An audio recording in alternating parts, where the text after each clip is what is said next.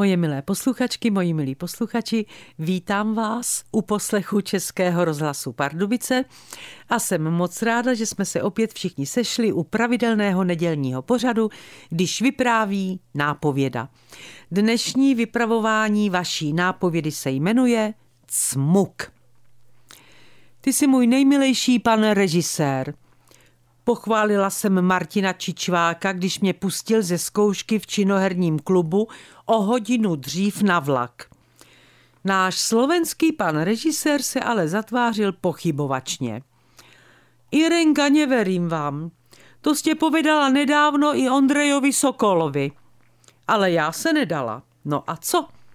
Ty snad máš jenom jednu nejmilejší ženskou? Nepřemýšlel ani vteřinu a hned přikývl. Máte pravdu, Irenka. Myslím, že stejné to je i s kamarády, s přáteli, s knihami, s filmy. Například kamarádky. Nemám jednu nejmilejší. Skoro bych řekla, že to mám s kamarádkami jako se skříní, která je plná mých oblíbených věcí. Otevřu ji a řeknu si, tuhle blůzu jsem už dlouho neměla.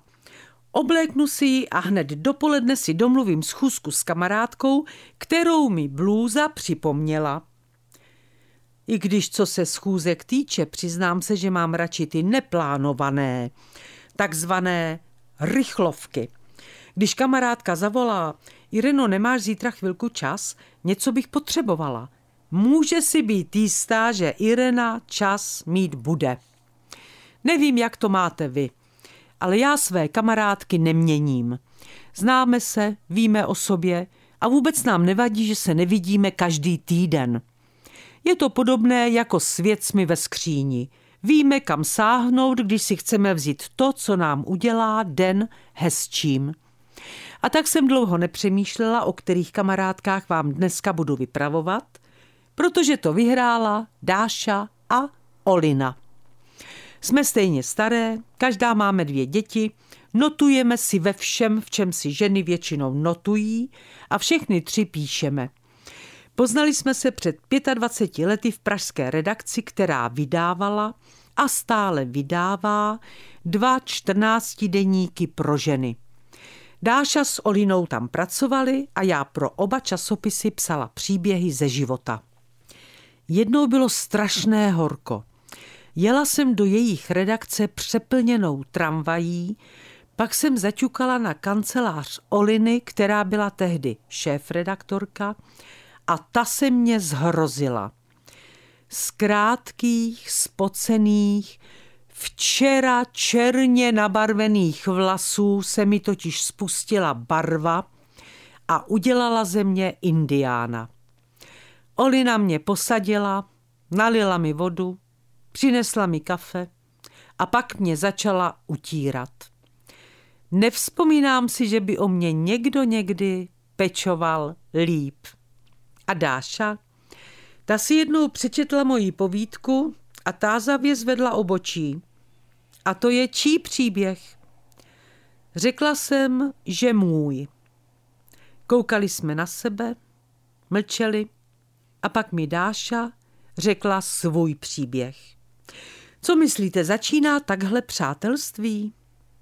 V každém případě pro mě se to naše zakořenilo právě v tuhle chvíli.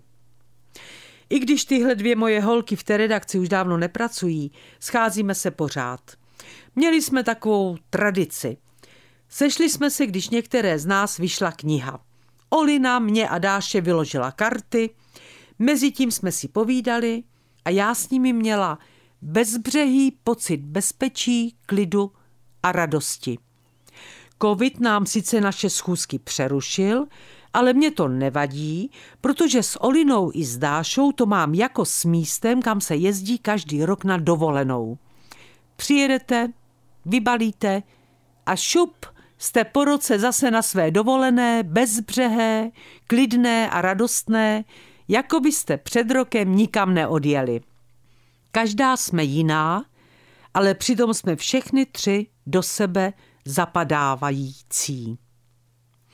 Rozdíl mezi Dášou a Olinou jsem si jednou zapsala a i po letech zůstává stále stejný. Poslala jsem jim tehdy mailem ukázku z knihy, když se řeknou Fuxoviny, kde jsem o nich psala. Odpověď Dáši byla jako obvykle stručná. No, dobrý Fuxová, dobrý. Ale Olina, ta se rozjela. Ty jsi sluníčkový tvor, Irenko. Měla bys být zaživa v muzeu voskových figurin jako důkaz, že není důvod na blbou náladu. Posílám ti cmuk. To je slovensky pusa. A to je pro dnešek všechno. Už víc jak týden žijeme v Dubnu, moji milí.